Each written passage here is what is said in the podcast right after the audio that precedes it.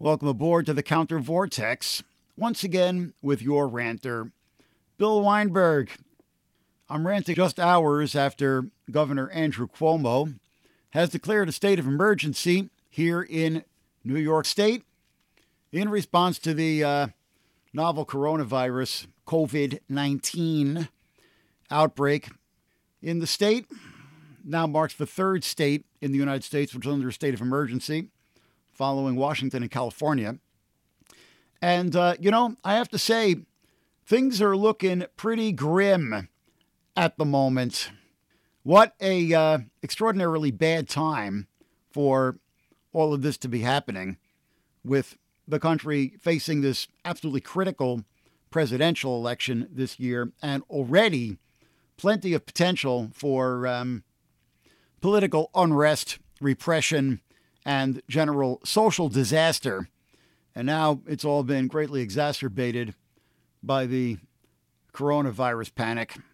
And, uh, you know, like everybody else, I mean, I live here in uh, densely populated Manhattan Island, New York City. Uh, you know, I'm afraid of the virus, but I'm a hell of a lot more afraid of what the political response to the virus is going to be here in the United States and around the world, and what it already has been in many places around the world, most particularly China, quite obviously. People who've been following my podcast will be aware that uh, just a few weeks ago, I did a rant about the emerging global detention state, making note of the uh, incipient moves towards a concentration camp system here in the United States with the mass detention of undocumented migrants and how this is being, uh, you know, mirrored in similar events going on in several countries around the world, most notably India and most particularly China, where ironically these two supposed geopolitical rivals, India and China, are starting to mirror each other more and more with the um, perhaps, uh, you know, uh, consolidating dictatorship of Narendra Modi, now moving towards um, mass detention of Muslims, particularly in uh, the states of Kashmir and Assam, in the latter of which uh, actual detainment camps are now being built. And then, uh, you know, China, it's more advanced than anywhere else in the world, where what's been unfolding for the past uh, year or so, a little more than a year now, in um, Xinjiang or East Turkestan, uh, the uh, northwest province, which is the homeland of the Uyghur people, a Turkic and Muslim minority within China, uh, absolutely, absolutely horrific, with perhaps a million, perhaps more, now being detained in what can really only be called concentration camps. People being rounded up completely extrajudicially without any kind of legal process whatsoever merely on the basis of their ethnicity and religion. Well, all of that is certainly grim enough, to say the least.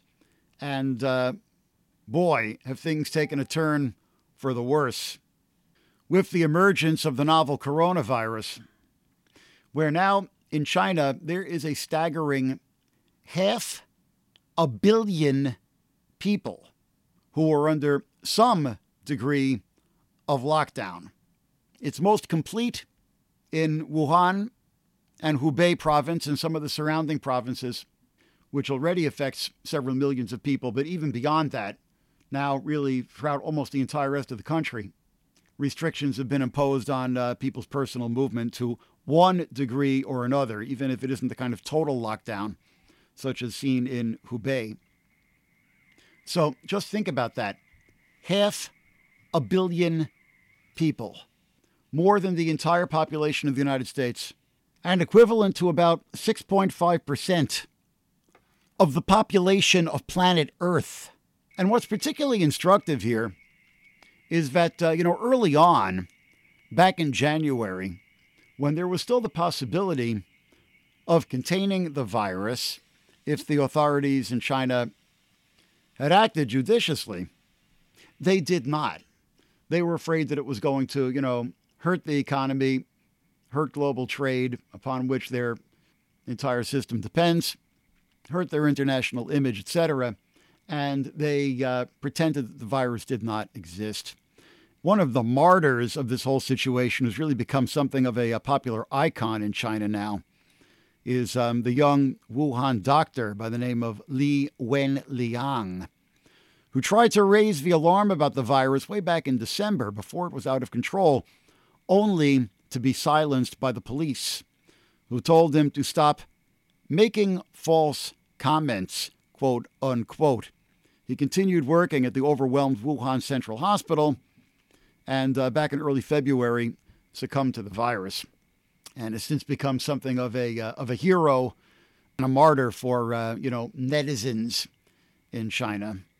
But what's interesting is that you see this pattern where initially the government tried to downplay and ignore the whole thing and thereby let it get out of control.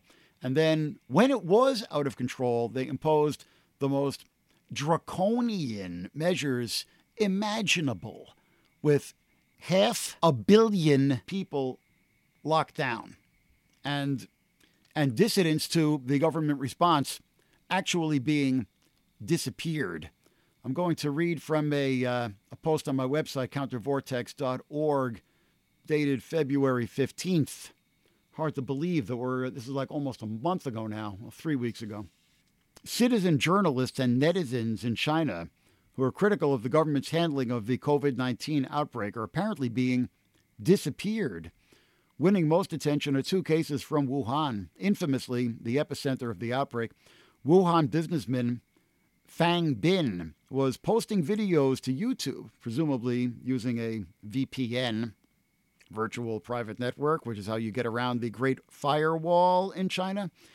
Posting videos to YouTube, presumably through a VPN, to quote, report on the actual situation here, unquote, with one uh, on February 1st seeming to show eight corpses piled in a minibus outside a hospital, going viral. On February 9th, he posted a 13 second video of the words, quote, all people revolt, hand the power of the government back to the people, unquote. After that, the account went silent, which I suppose is hardly surprising. The other is Chen Qiushi, if I am pronouncing his name correctly, a human rights lawyer turned video journalist who built a reputation through his coverage of the Hong Kong protests last year and in late January traveled to Wuhan to report on the situation. He visited hospitals in the stricken city, looking at the desperate conditions and speaking with patients. Then, on February 7th, a video was shared on his Twitter account, currently managed by a friend, featuring his mother who said he had gone missing the day before. His friend, Xu Xiaodong, later claimed in a YouTube video that he had been forcibly quarantined. So apparently they're using the uh, you know the virus itself as an excuse for repression against dissidents who are speaking out against the handling of the virus. Although uh, most people who are in quarantine, uh, you know, are allowed to maintain access to the outside world through their cell phones or whatever. Chen Qiushi is not. The New York based Committee to Protect Journalists is calling on the Chinese government to, quote, immediately account for the whereabouts of journalist Chen Qiushi and ensure that the media can cover the coronavirus outbreak in Wuhan without fear of retribution. Okay, that was way back in mid February. It's now three weeks later, and no word that Chen Qiushi has reappeared. Indeed, just a couple of days after that, there was yet another disappearance when a, a dissident legal scholar by the name of um, Xu Zhiyong, founder of the New Citizens Movement, who had been criticizing the government for its uh, mishandling of the coronavirus crisis, was uh, taken away by the police after uh, the home of a friend he was staying with, apparently in hiding, was raided in the southern city of Guangzhou. Now, despite the Chinese government's efforts to contain dissent as much as contain the virus, uh, certain um, certain amount of information and uh, video footage and so on has actually been um, slipping through the censors. And one item that slipped through was horrific video footage from Wuhan of men in hazmat suits apparently dragging people from their homes to be forcibly quarantined. One Wuhan resident with an ailing father in her home was able to reach the BBC News by telephone. Said, quote, We'd rather die at home than go to quarantine. My uncle actually died in one of the quarantine points because there are no medical facilities for people with severe symptoms. I really hope my father can get some proper treatment, but no one is in contact with us or helping us at the moment. So obviously, the uh, you know hospitals in Wuhan have been utterly, utterly overwhelmed, and uh, you know obviously we've heard about this massive uh, sort of field hospital which was built by the People's Liberation Army in the whereabouts of um, of Wuhan. One hopes that it is uh, you know rising to the occasion, but um, I shudder to think what the facts are going to look like when finally we get a clear picture of what is happening in Wuhan and Hubei and surrounding provinces and has been happening over the course of the past several weeks. And my fear is that we may be just at the very beginning. Again, I hope to God that I'm wrong and I don't claim to have a crystal ball, but my fear is that we are just at the very beginning of what could be a global crisis. The government in Italy is now talking about locking down Milan and several other cities in the north. So this would actually set a precedent for trying to get away with this kind of thing in a Western democracy, which brings us to uh, my fears about what is going to happen here in the United States of America in the coming months. How apropos, this just popped up on Facebook as I was talking. From AFP News Service, breaking Italy to extend coronavirus red zone to cover 10 million people around Milan and Venice. Italy is expected to take the drastic step of expanding its coronavirus red zone, placing more than 10 million people under quarantine around Milan, Venice, Padua, Parma, and other parts of northern Italy for nearly a month. A draft government decree published by Italy's Corriere della Sera newspaper and other media on Saturday night said movement into and out of the regions would be severely restricted until April 3rd. But as I was about to say about um, what I'm, uh, I'll even go so far as to say, not just fearing, but anticipating here in the United States is the reaction by the Trump administration. Now, there's a real sense of deja vu here because, uh, you know, we could be at the point here in the United States that China was at back in December. And the reaction from the central government is identical, trying to downplay the whole thing. So here's a headline from The Guardian on March 5th Trump calls World Health Organization global death rate from coronavirus a false number, quote unquote. This is just my hunch, quote unquote, President says on Fox News, and then plucked his own surmising of a death rate out of the air. actually reading from the intradeck of uh, this Guardian article here. So, uh, you know, at the moment, Trump is desperately trying to downplay the whole thing. Everyone is saying that the everyone else is saying that the official figures from the World Health Organization, if anything, are being lowballed. Trump says they're being highballed. And of course, what he is afraid of is that the hysteria is going to tank the economy and hurt his electoral chances. Again, very similar to Xi Jinping's response in China back in December. But at a certain point, it became impossible to ignore. And then they started taking the most draconian measures imaginable in China. So, um, similarly, once we've actually reached that point here in the United States, where the hysteria, even if not the virus, but the hysteria in response to the virus, has in fact tanked the economy and hurt Trump's electoral chances, then you're going to see his line change fast, fast, fast. He's going to react like a trapped animal. And rather than downplaying the hysteria, downplaying the virus and trying to calm the hysteria and lull us into a false sense of security, on the contrary, he will be consciously fueling and weaponizing the hysteria. And my real fear is that he is going to attempt to turn COVID 19 into a Reichstag fire. Now, he has obviously been salivating for a Reichstag fire from day one. It is clear, you know, he wants to be President for life Donald Trump. And everybody is acting as if, uh, you know, we're just going to have a, uh, a normal election this year. And that if, you know, Bernie or Biden or wherever the, the Democratic nominee is wins fair and square, that, you know, we're just going to have the, the usual orderly transition that we've been having every four years since the dawn of the Republic, with the exception of, uh, uh, you know, of course, um, that little interval between 1861 and 1864.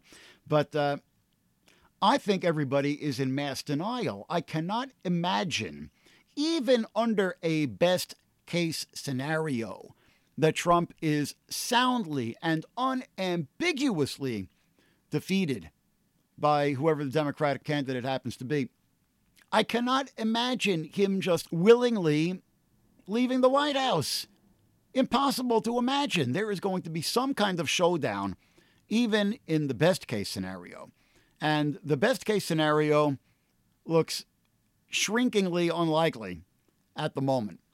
Now, you know, the reason I've been uh, progressively over the course of the past four years of the Trump administration, my absolute worst fears about Donald Trump have really not been realized. And we haven't had a Reichstag fire yet because uh, Trump is notoriously unable to get along with his own intelligence community and it's going to you know take the the cooperation of the uh, you know military intelligence apparatus in order to pull off an effective uh, you know um, Reichstag fire or auto golpe, as they called it in um, in Peru when Fujimori sieged dictatorial powers back in. Uh, was it 1992, I believe? And the good news is that, you know, once again, I don't think that Trump has quite yet realized that COVID 19 is, you know, is just serving him up precisely the Reichstag fire scenario that, you know, he's been obviously salivating for these past four years. I don't think he's quite realized it yet. That's that's the only good news. And maybe I should shut up lest I give him any ideas, although he's probably not listening to my podcast. but you know, my fear is that at a certain point he's going to realize it. You know, now he's still hoping that he can actually win the election fair and square and he continue can continue to buoy the economy through denialism. But at a certain point, you know, that may no longer be possible. And then he's going to realize that, you know, fate has handed him a Reichstag fire on a silver platter, to, you know, mix my metaphors here. So, uh, you know, I do not dismiss the possibility that um, the elections could actually be suspended under a state of emergency in response to the coronavirus and that even worse than that, we could be looking at, uh, you know, things get really, really bad with the deaths really starting to, you know, pile up into the in, into four digits or higher. I know I feel like I should bite my tongue, but uh, there's no point in denying that it's a possibility at this point, right? That we could be looking at at least an attempt by the federal government to impose, you know, massive lockdowns of cities and entire states of the country Obviously, it's not so easy to get away with it in the United States as it, you know, is in an extremely closed and authoritarian system like China. But they could try and begin to, you know, impose an extremely closed and authoritarian system here in the United States. Something else that Trump has obviously wanted from day one. And worse yet, still, you know, I mean, my my my darkest fears, you know, there's actually going to be, you know, mass roundups and so on of particular targeted segments of the population who are deemed to be um, at risk of spreading the virus. I won't say any more. You can figure it out on your own. So, uh, you know, these are all um, contingencies that we should be thinking about. That's really all I'm saying right now. These are contingencies that we should be thinking about and preparing for and um, discussing amongst ourselves not with a sense of panic or alarmism or inevitability, because again, I don't claim to have a crystal ball, but with a sense of stark realism and thinking about what our political response is going to be. Because this virus and people's fear for their health and fear of the contagion could be a very, very, very effective social lubricant for the imposition of a really fascistic order in this country.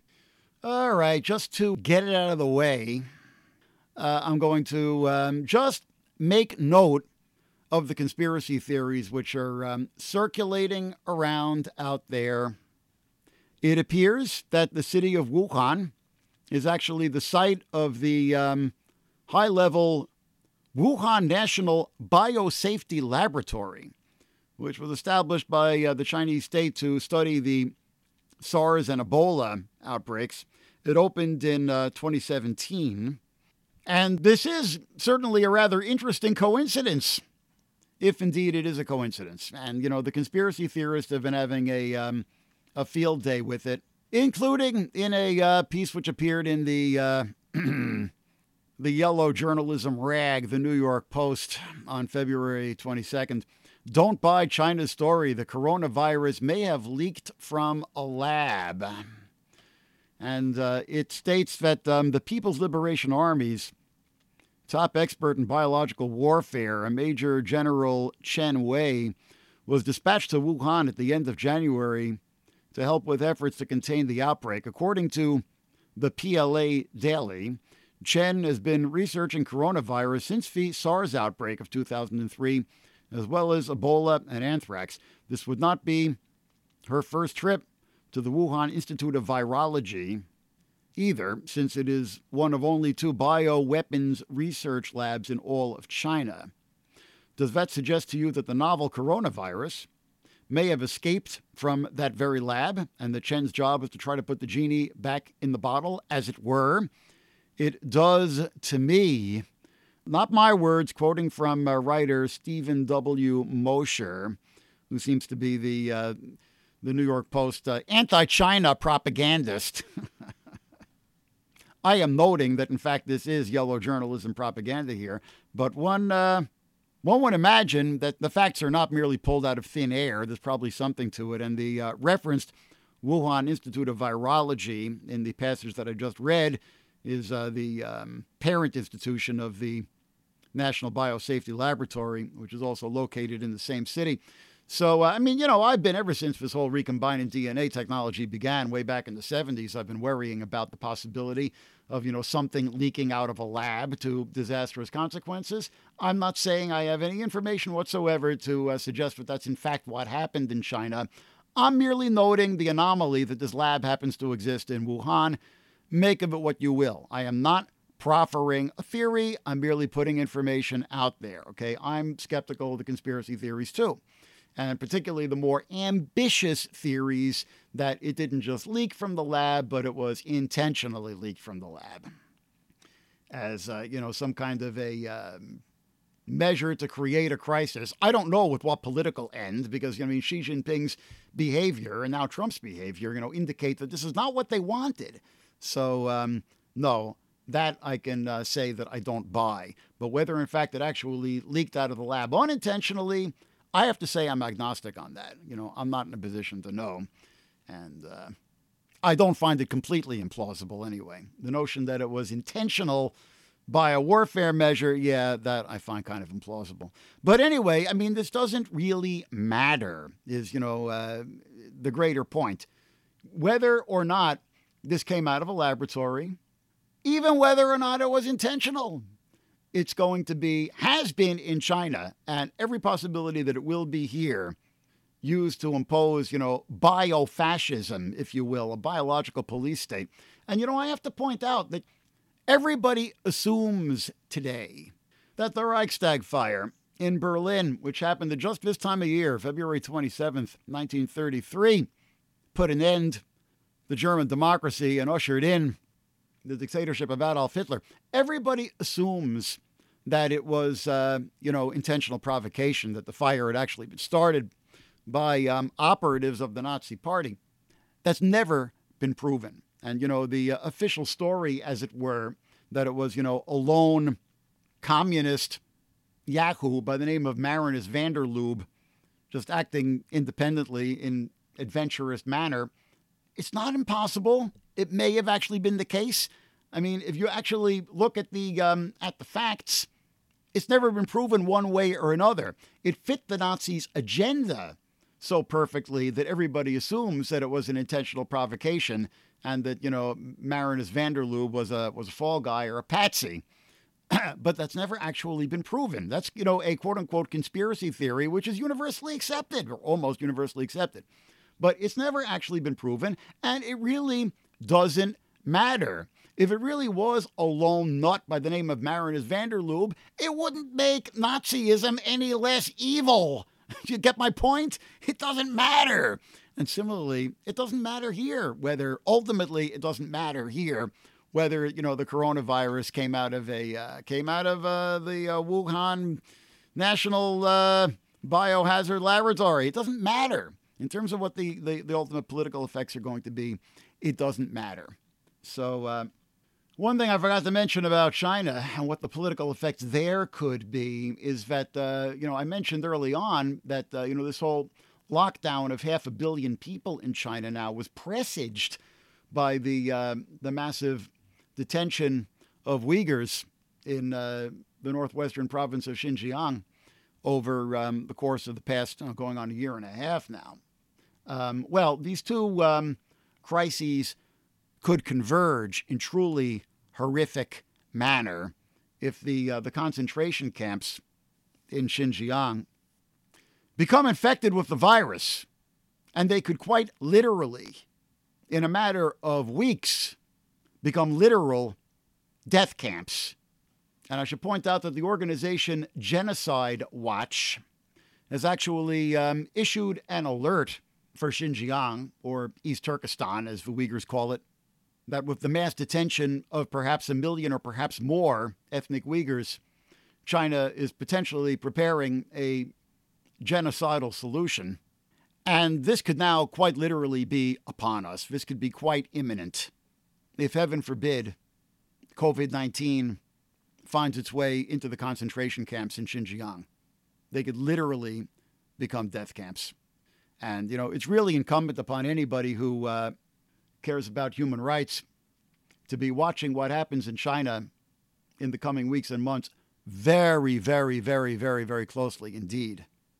And unfortunately, you know, from people who consider themselves progressives, all too often, you point to horrific human rights abuses like this ghastly, absolutely ghastly, draconian atrocities taking place in the People's Republic of China, for example. And um, the immediate response is to relativize it by saying, well, what do you think our government would be doing here in the United States? in response to you know uh, a virus outbreak or um, you know a, a, terrorist movement, blah blah blah. And I just do not understand this response. That's exactly the goddamned point. Is that when you know Xi Jinping can get away with doing this kind of thing in China, it's it's a precedent which is going to be emulated by despots and wannabe despots elsewhere in the world, including here in the United States. Thank you very much. So don't you worry. Your silence about the mass detention in China could ultimately be paid for here at home in the United States. And I'd love to know whatever happened to the notion of international solidarity, which is what, you know, progressives and people of the left used to stand for. And increasingly, they seem to be on the side of, you know, narrow nationalism and rallying around despots. So, yeah, this chicken could well be coming home to roost. And what Xi Jinping has been getting away with in China, first with the mass detention of the Uyghurs in the guise of anti terrorism for the past year and change, and then with the massive lockdown of half a billion people as a measure to contain COVID 19, this could well be setting a precedent for measures which could be imposed in Western democracies, including our own, if you can still consider the United States a democracy at this point, which is getting more dubious by the minute. So, my fear is that in 2020, we're really going to find out if American anti fascism, you know, the proud anti fascist tradition in this country, has really got any backbone left. My fear is that it is really going to be put to the test in the year 2020 and that the moment has really arrived for us to start thinking very, very seriously about how we're going to respond to the kind of contingencies that I've been discussing, about what it is that we really stand for. And of all of, you know, our principles of, uh, you know, freedom and social justice and all this other stuff that, you know, we American progressives supposedly believe in is really up to the test or if it's all going to be swept aside in mass hysteria about a deadly virus. Be in touch. Tell me what you think. We need to have this conversation very, very urgently. This has been the Counter Vortex with your ranter, Bill Weinberg. Check us out online where everything I've been saying has been documented, countervortex.org. Join the Counter Vortex, join the resistance, and rant on you next time.